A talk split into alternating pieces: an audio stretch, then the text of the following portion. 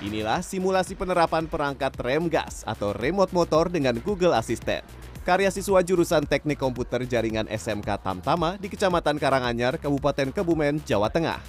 Dengan alat ini, upaya pembegalan maupun pencurian sepeda motor bisa digagalkan dengan sekali menekan tombol pada smartphone. Cara kerja perangkat ini dengan menggunakan jaringan Bluetooth pada smartphone yang terkoneksi dengan sebuah perangkat yang telah dirakit pada sepeda motor.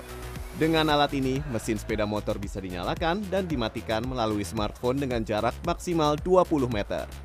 Untuk menghindari pencurian sepeda motor, perangkat ini juga dilengkapi dengan fitur alarm. Alarm akan otomatis aktif apabila sepeda motor menjauh dari sang pemilik. Berkat alat ini, SMK Tamtama berhasil mewakili Kebumen untuk maju dalam lomba inovasi teknologi tingkat nasional.